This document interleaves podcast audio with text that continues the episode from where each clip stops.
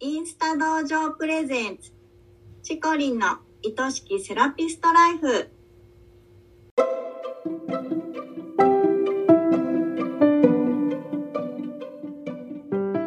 セラピストの皆様こんにちは。この番組はセラピスト専門のオンラインサロンを主催しているチコリンが一人でも多くのセラピストさんを幸せにしたいという思いでお送りしております。日からこの仕事がもっと好きになる。そんなコンセプトのもと毎週水曜日のお昼12時に配信しています。聞き手は私インスタ同情生のゆりりんです。今週もよろしくお願いします。はい、よろしくお願いします。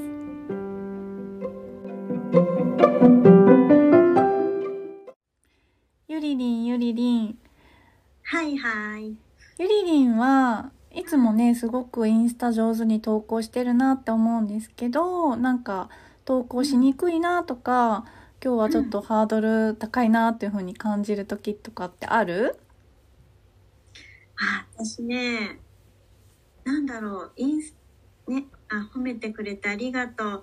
なんだけど、そう全然なんかねコンスタントに上げれてないなって今自分の中で思っていて、うん、うん、先週のあのテーマにもあったんだけど、うん、その決めるっていうところうん、でと今自分の中で投稿をうん、あの決めるっていうところをしてないんだよねきっと。うん、うん、もうストーリーズを必ず上げるっていうところは毎日やってるんだけど、うん、なんか投稿は少しなんだろうストーリーズに比べて気軽に上げれないってか、なんか自分の中でうん、こう別に上げてもいいんだけど、うん。なんかこうこだわっちゃうところがあるかもしあれない。あ、なるほど、なるほど。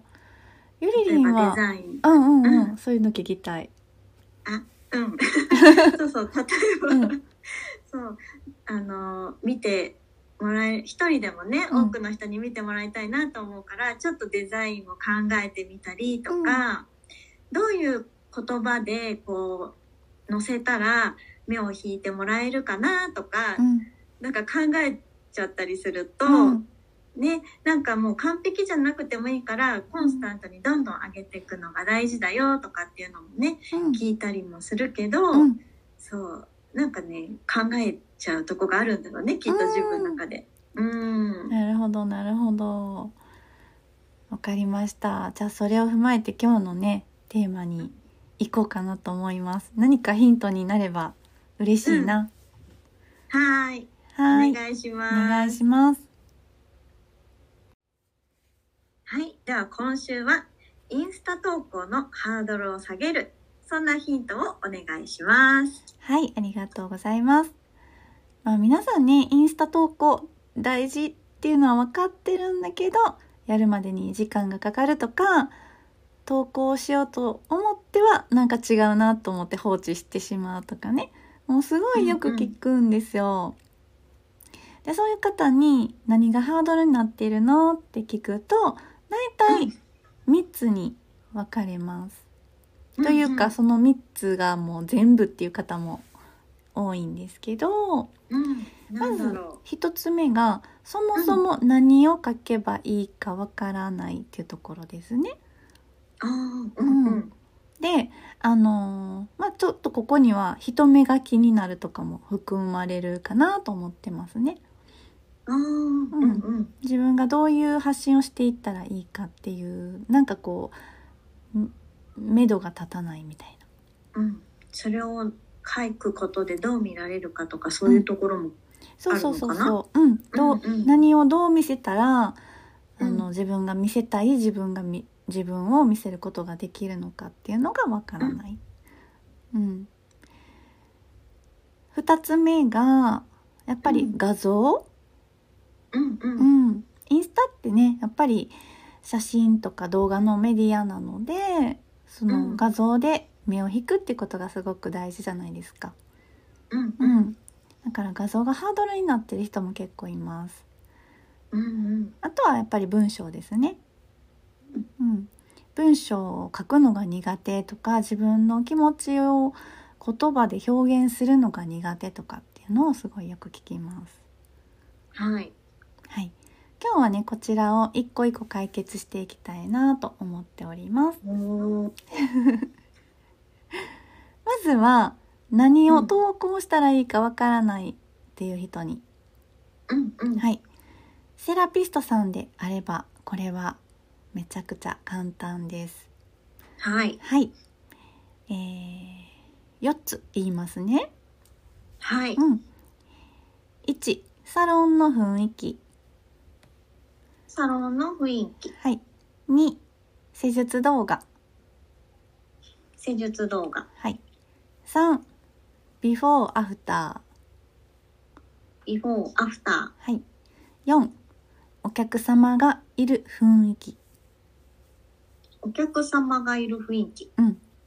うんうん。この4つが鉄板です。うん。うん。で、とりあえず、ねうんこの4つの、あのー投稿内容っていうのが、あのープロフィールページを開いた時に絶対にこの4つともが目に常に目に飛び込んでくる状態にしておきましょうんうんう。うん。うんただしうん。この4つでは個性っていうのがそんなに出ないんですよね。そのセラピストさんの個性っていうこと？うん、うんうんうん。でもすごい大事なんですよ。例えばあの、うんおまんじゅう屋さんがあってねすごい、あのインスタやってはるとするじゃないですか。でも、おまんじゅうの写真載ってないと困るじゃないですか。うん、困る。どんなおまんじゅうかわかんない。すっごく美味しいですとか書いてあるのに、え、そのおまんじゅうはどこ？みたいなね。そうそうおまんじゅうがまず載ってないと困るし営業時間わかんないと困るし、うんううん。ん、あの季節のおまんじゅうがいつまで売ってるかわかんないと困るし、うん何時に売り売り切れるかわかんないから何時に行けばいいかわかんないと困るし場所わかんないと困るし、うんまあ、とにかく基本情報が絶対に欲しいんですよ。うんうんうんうんだからさっき言った4つっていうのはエステサロンリラクゼーションサロンでは絶対に必要な情報だっていうふうにもう覚えてほしいの。基本情報ね。うん、うん。だってサロンの雰囲気が分かんないといけないじゃないですかまず。いけないよね。一体どんなところに私は足を踏み込むんだと思うよね。そうそう病院みたいなところかもしれないしさ本当にな、うんなんか和室とのなんかなんて言うんだろうなんかもう寒々しいなんかこう、うんうんうんあの敷布団が一枚敷いてあるようなところだったら怖いじゃん。とかさあの施術動画もうん。うん本当は見たい。だって、うんねそれでしかその人が本当に上手か下手か分かんないしはっきり言ったら、そうだはっね。きり言ったらね。そう、うん。でビフォーアフターっていうのはやっぱり自分が欲しい効果がもらえるのかどうかっていうのが、うん。まあ、もし写真で表せることができない場合は文章とかそのお客様の感想とかを載せることで表現することは全然できます。かそっか写真が全てじゃないじゃね。ないです。うんはい。あとはお客様が来てる雰囲気っていうのもすごく大事で、うんうん。あの全然お客さんが来てなさそうなおまんじゅう屋さんに別に行きたくならないじゃないですか。うんならない。ならない。今日もあの何時に売り切れましたとか、今日は何人行列ができてましたとかって聞くと、あもう今度絶対寄ろうとか思うけど、うんううん。うん。ん、なんか誰もなんかフォロワーさん10人とかなんかうん。あの誰も「いいね」もコメントしてないようなでも毎日ずっと同じおまんじゅうの写真がずっと載ってるみたいなおまんじゅう屋さんに行こうと思わないじゃないですか。うんううん。ん、やっぱりお客様が来てお買い物されてる雰囲気とかを見るとああいいなって思うのが人間ですよね。あすごいわかりやすい。うん、うん。この4つは基本的には押さえといてほしい。うん。ただ個性は出にくいよってことでうん。思い意見物語そういったことをこの4つ以外に散りばめておくっていうのが実は味噌なんですよね。思い意見。物語。物語。うん。うん。でこの3つっていうのは人の感情を動かす部分なんですよ。ああうんううんん。共感だったりとかうんあ信頼できる人なんだなとか、うん。うん、自分と同じような体験されてるんだなとかね。うんうん。そっか。このおまんじゅうはどんな人が作ってるんだろうっていうとこだね。そうですね。そう。やっぱり感情が動かないと人は行動に移らないっていう部分もありますので基本的なお店の情報は抑えた上で感情も動かしてあげるっていうのが何を投稿すればいいかの答えです。うん。でですね次の画像なんですけどうんこれねあの1と絡めて言うとうん。サロンの雰囲気施術動画ビフォーアフターお客様がいる雰囲気。この4つっていうのは写真や動画で表現することができますよね。できますね。うん、なのでできればこの4つは写真や動画で表現することが理想。うんうん。うん。なので画像とか動画っていうのが説明より多くのことを語ってくれるわけですよ。はい。うん、なので説明をそんなにしなくても大丈夫なんですよね。うん。うん。目で情報を見てもらえるってことだね。そう。だからキャプションのところにはさっき言った思い、意見物語っていうのを散りばめてもらうとすごくうん。いいんですよね。うんううん。ん、だからサロンの雰囲気を写真で撮ってキャプションのところには自分の思いを書くとか、うんううんん、施術動画を上げといてキャプションのところにこの施術に対する自分の意見はこうなんだっていうのを書くとか、うんううん。ん、それであの他のサロンにはない自分らしさっていうのを表現していくことができます。うんうんううんん、で写真とか動画っていうのはうん。ストックが大事なんですよ。ストック？うん、貯めとくこと。うん。うんもうだっいってぱって貯めとくそうなんですよ。うん。自分のあのスマホの中のアルバムに画像とか動画とか使えるものが何もない時って絶対投稿できないので、そもそもね。そもそも本当にできないので、もうこれはねうん。絶対撮影日を決めて、うん。うん、この日はもう撮影するんだっていう日を決めてでモデルさんとか、撮ってくれるカメラマン役の人とか、もう呼んでですね、うん。もう100枚200枚ってたくさん写真を撮ったりたくさん動画を撮って、いつでもそこから取り出せるようにストックするっていうのがうん。本当に大事なので、もう絶対やってほしいの。うんうん思いついてあなんかいい言葉すっごい思いついたけど載せる写真ないとかってことだよね。そう。でうんうん写真が良ければ、うん。あの画像そのキャンバで作り込まなくてもいいんですよ。うんうんううん。んなので写真撮ろうっていうのがうん。大事。撮影日を決めよう。そう。うん。決めましょう。でもしね友達のセラピストさんとかいるんだったらお互いにモデルさんになり合ったり撮影しに行ってあげたり撮影しに来てもらったりするとねやっぱりセラピスト同士だからどういう場面を撮ってほしいとかっていうのをすごくお互いに分かるじゃないですか。う。ん。うん、でもちろんねあのちゃんとしたプロのカメラマンさんに撮ってもらうっていうのもすごくいいと思いますし。うん。はいじゃあ次に行っていいですか、うん。はい。はい。文章。はい。ねこれあの実はライティングっていうと本当にいろんなスキルがあるんですよね。うん。であの起承転結とかプレップ法とかねいろいろあるんでまあ本当に勉強したい方は本を読んでもらったり勉強してもらったらいいと思うんですけど今日はもう一個だけもう絶うん対これだけっていうのをうん。言いたいです。それは、はあうん。1個と言って2個言っちゃうかもしれない。はでもあの気持ちは1個です。うん。それは何かっていうとうん。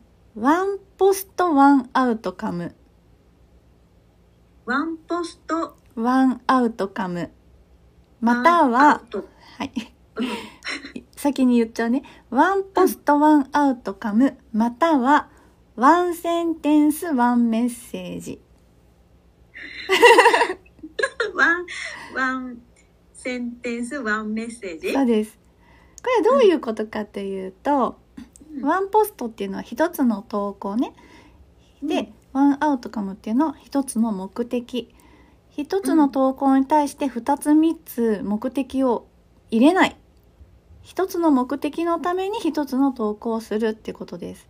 うーん。うん。うん。ワンセンテンスワンメッセージっていうのは一文の中にたくさんメッセージを込めない。たくさんの情報を詰め込まない。うん。一つの文章の中には一つの情報だけにするっていう決まりを守ってほしいっていうだけです今日は。なるほど。これ実はねすごい大事なんですけど、あの意識してないと結構ね、たくさんの情報を混ぜちゃうことがあります。うん思いがねいっぱい出てきたら出てきただけ伝えたい伝えたいって言ったら内容がなんかあちこちになっちゃうもんね。そうなんですよね。であちこちになっちゃう人ほど本当にあのまとまらないとか文章が長くなりすぎて結局投稿できなかったとかっておっしゃるんですよ。でまあもちろんすごくよくわかるんですよ。なんか誤解されたくないからちゃんと丁寧に説明したいとかってなると、うんうん、あの文章書きながらあこれの補足を入れなきゃみたいな。でこれで傷つかない、ね、傷ついてほしくないからこういう説明も入れたいみたいなのがうん。あるとやっぱりどんどん長くなっちゃうんだけど、ね、そういう時に思い出してほしいんですよ。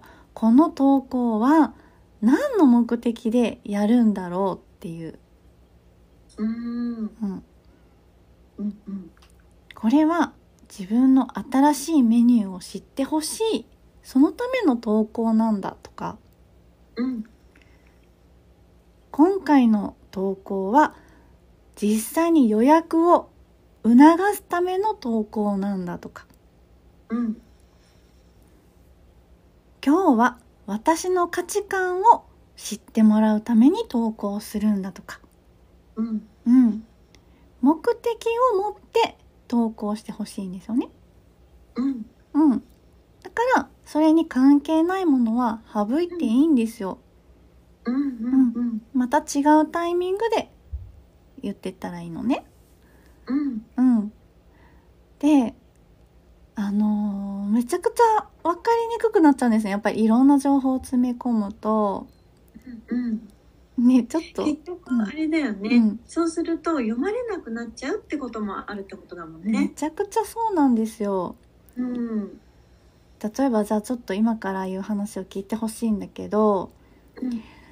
今日来られたお客様は、まだ3歳でしっかりイヤイヤ期の小さなお子さんを毎日幼稚園連れてって、ギャン泣きされながら預けて保険の営業のお仕事されてるんですけど、営業先ではめちゃくちゃ可愛がられてお客様に愛されて営業成績も常にトップクラスらしいんですけどなぜか意地悪な年下上司にいつも嫌がらせをされていてうん。で本当に身も心もすごくお使いになってるのに毎日6時までしっかり働いてからお子さんをお迎えに行ってうんなんちゃらかんちゃらって言われたらもうさ何の話だっけってなるじゃん。待って待って何を言って言いたいのかなってなっちゃうよね。そう。でも、本当ね、そういう投稿をたびたび目にするんですよね。うんううんん今みたいにひどくはないとは思うんだけどうんでもこの投稿は何を言いたいのかなっていうのが、うん。やっぱ分かんないと読む方はちょっとモヤモヤしちゃうんですよね。うん。うん、よ読んだ読んだ。さあ最後まで読んだ。でも何を言いたかったのかなってことになっちゃうってことだよね。そうなんですよ。うん。今のうん。私がごちゃごちゃ喋った話うんうん。で言うと、今日来たお客様がもう本当に身も心もお疲れだったんだけどあのおサロンに来てくれてあのすごく喜んでくれたって話をしたいわけですよ。うんうん。それにあの対してちょっといらない情報がたくさん、もうどんどん出てくるから全部書い,、うん書いちゃえ。っていうのだと ちょっともう読む人の気持ちがおざなりになってると。うんうん、自分が伝えたいっていう気持ちだけになっちゃってるうんっていうことになっちゃうんですよね。気持ちを考えないでね。そうそうそうそう。なのでねもう本当にこれだけはもう絶対意識してほしい。もうんう one post one outcome one sentence。one outcome。そう。そして one sentence one message。うん。はい。今日は、えーお客様が来られました。丸。うん。うん。そのお客様には3歳の小さなお子様がいらっしゃいます。丸。うん。っていう感じであの、うん。文章の中にたくさんの情報を詰め込まないで一個一個区切ってほしい、うん。それだけです、うん。うん。はい、はい。自分がなんかこう書いてみた文章が一回読んでみて、ん？ってうん。思うようだったら一度立ち止まって今日私は何を一番伝えたいんだったっけ？っていうところを振り返ってみるといいかもしれないですね。そうですね。本当にその通りです。でも本当に余分な情報は思い切って消していってほしいなと思いますねでその中で、うん。ああでもここも譲れないって言ったらまた違う投稿を出せばいいってことですもんね。その通りです、はい。はい。じゃあ今日お伝えしたえっ、とね、何を書けばいいのかわからないっていうことに関してはサロンの雰囲気、施術動画、ビフォーアフター、お客様がいる雰囲気の4つを踏まえた上で、思いや意見や物語を伝えましょう。うん画像に関しては、取りだめをする日を決めましょう。うん文章に関しては、ワンポスト、ワンアウトカム、うんワンセンテンス、ワンメッセージ。これだけを意識してください。以上です。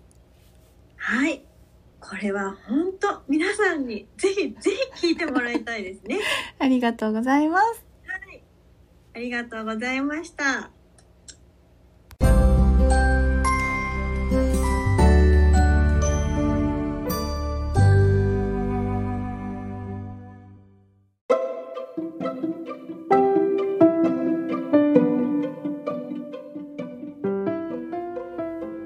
インスタ道場プレゼンツチコリンの愛しきセラピストライフあっという間にエンディングの時間ですね今回もたくさんのセラピストさんに聞いてもらいたいです。この番組を聞いてチコリンやインスタ道場に興味を持った方はぜひチコリンのインスタをフォローして投稿をチェックしてくださいね。チコリンが毎朝9時からやっているインスタライブも必見ですよ。番組ではリスナーセラピストさんからのご質問やお悩み相談も大募集しています。100名以上のセラピストが所属するインスタ道場主催のチコリンが時に寄り添い時に辛口で解決のヒントをお伝えします。番組の公式 LINE を登録しそちらから送ってくださいね。インスタの DM からでももちろん大歓迎です。